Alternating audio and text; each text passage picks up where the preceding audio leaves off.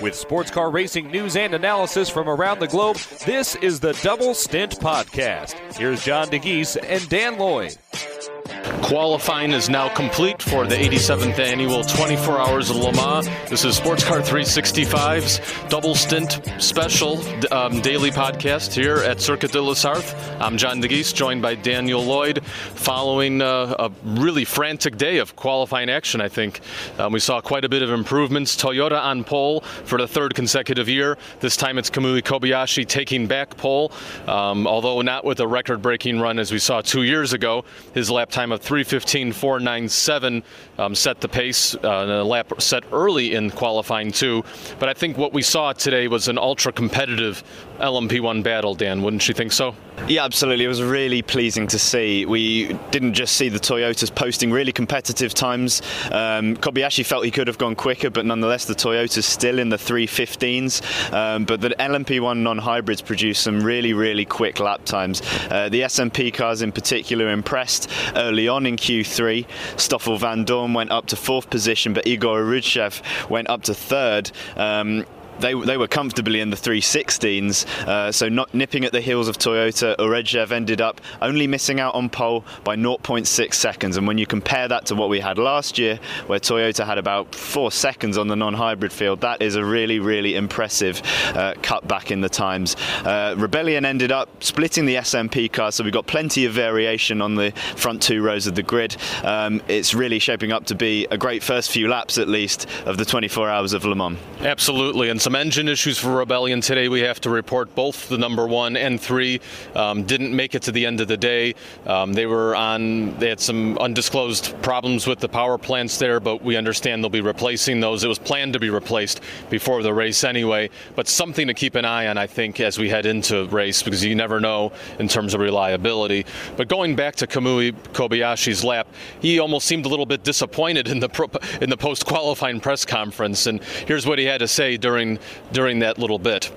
Actually, I was uh, quite disappointed because after two years, I expect, uh, I think, uh, due to the old car development staff, we should improve. But uh, when I did my best lap, I say still missing nearly one second, which is a bit hard.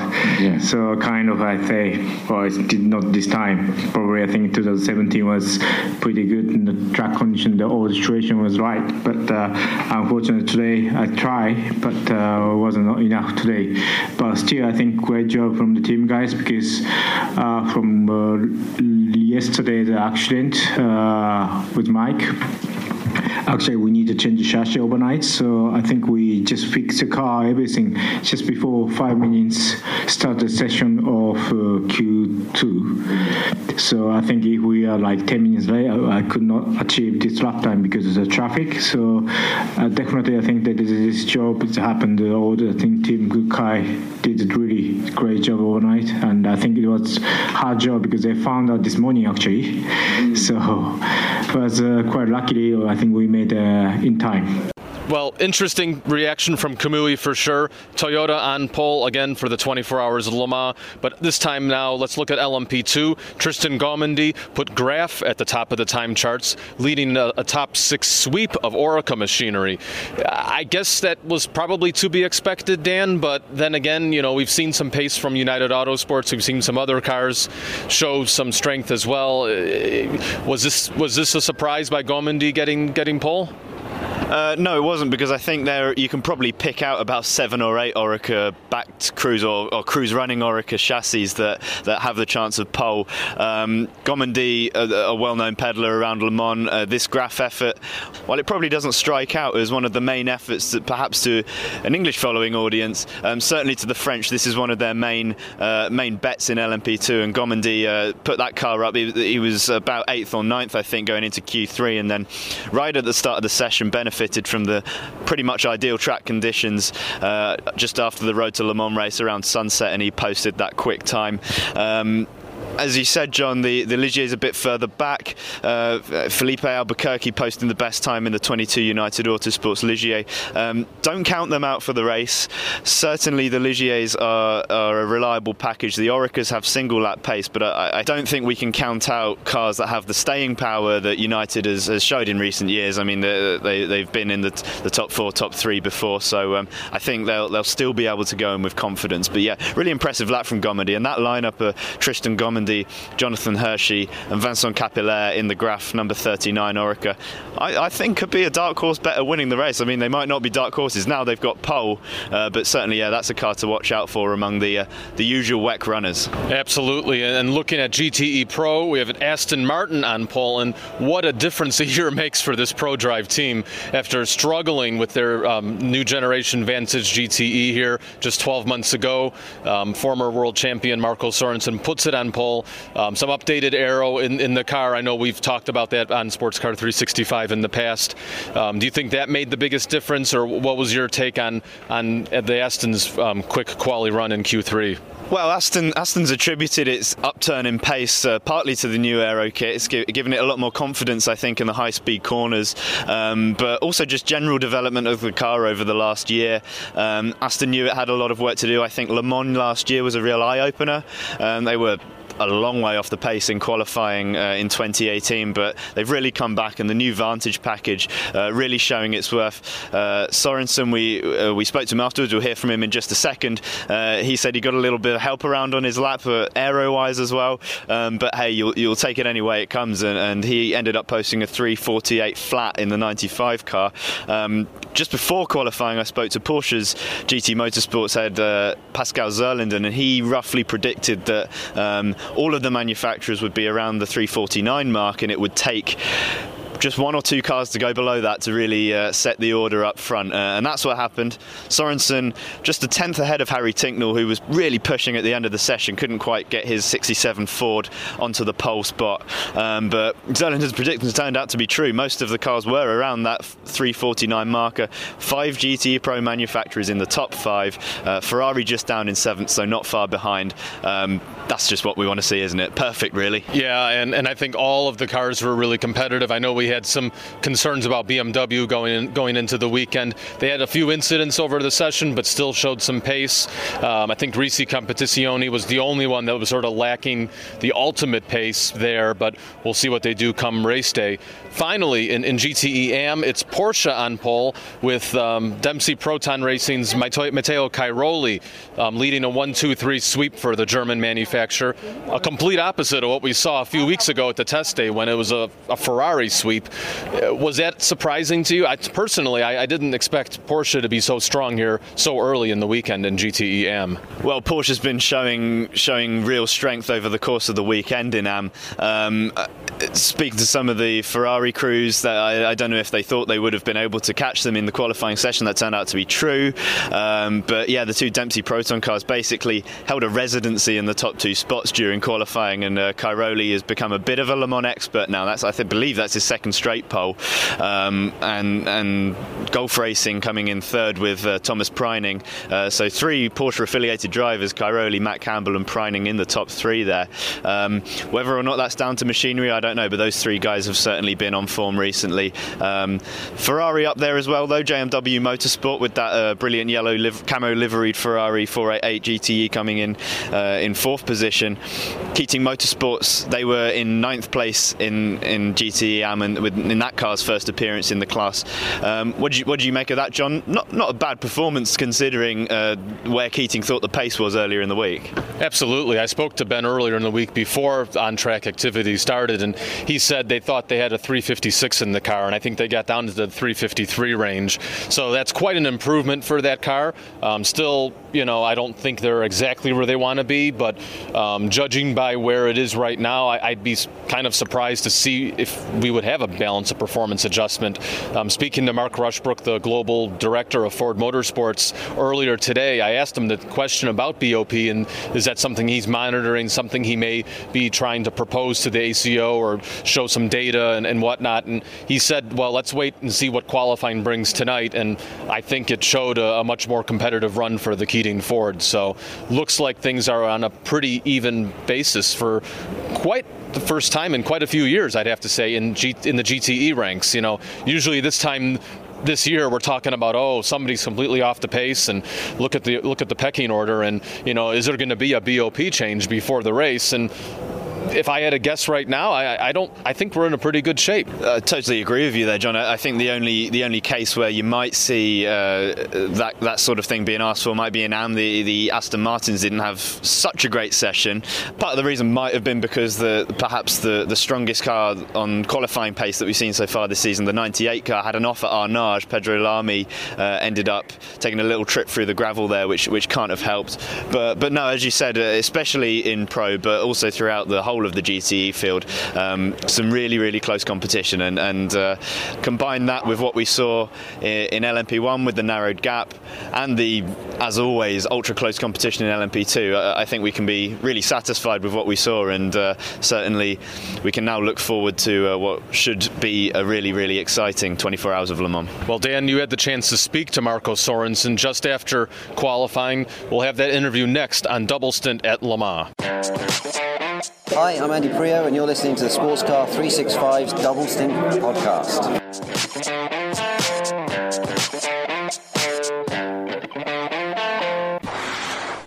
So we're here in the press conference room at Le Mans. Marco Sorensen has just set the pole position lap in GT Pro, and what, what a contrast to last year, Marco. Aston Martin Racing with the with the new Vantage coming up on top. Uh, it's been quite a journey, hasn't it? You, have alluded to the challenges over the course of the year. Um, what did it take for you to put that lap in and, and put the gap on the other manufacturers?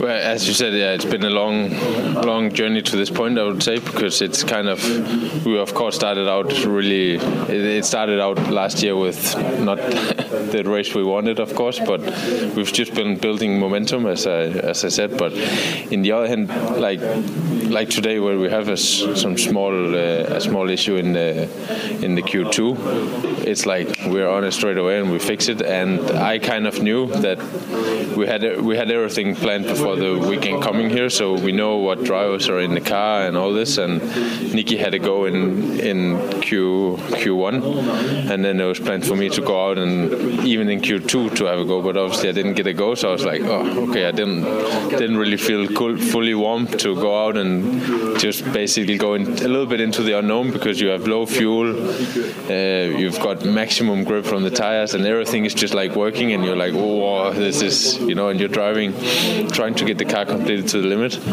Um, but I have to say, I kind of, you know, you go through it visually so many times before you could do it.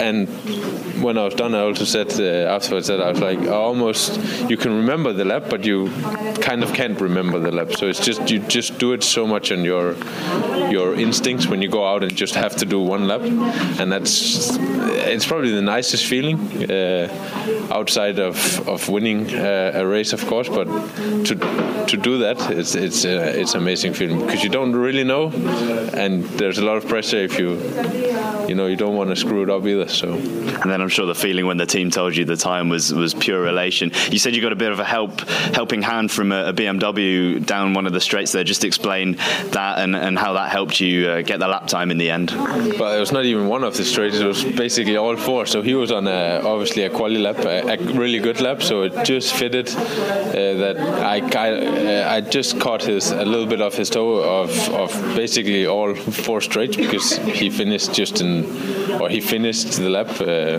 only a few or I don't know how long back and, and that doesn't matter either. But and but it was just perfect. So you're like you're in that state of mind, and you're really like, okay, this is this is it because you have you have a toe, you have completely clear lap, you have no one behind, and it's just okay, go get it kind of thing. Hmm. And you must be taking so much confidence into the race now. How how are the guys feeling back at the camp? What's the mood heading into race day? Do you think you could do it? It's early days, but I think actually it started really early on. Already from yesterday in Q1, we were like, whoa, okay, we're actually we're really there, you know. Uh, we're, we're putting everything into it, and we went for it uh, fully. And I don't think we believe we could get the pole pole position, but in the end, we we got it uh, with just a good execution, I would say.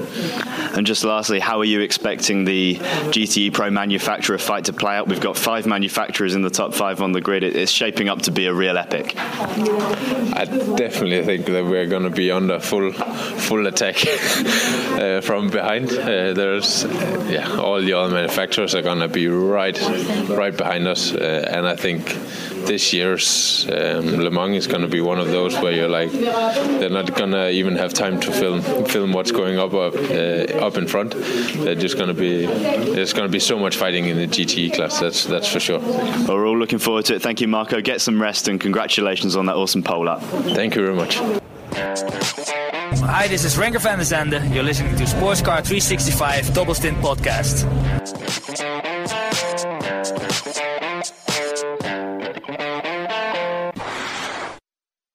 Welcome back to Double Stint at Le Mans. Thanks to Marco for his time from following the post qualifying press conference.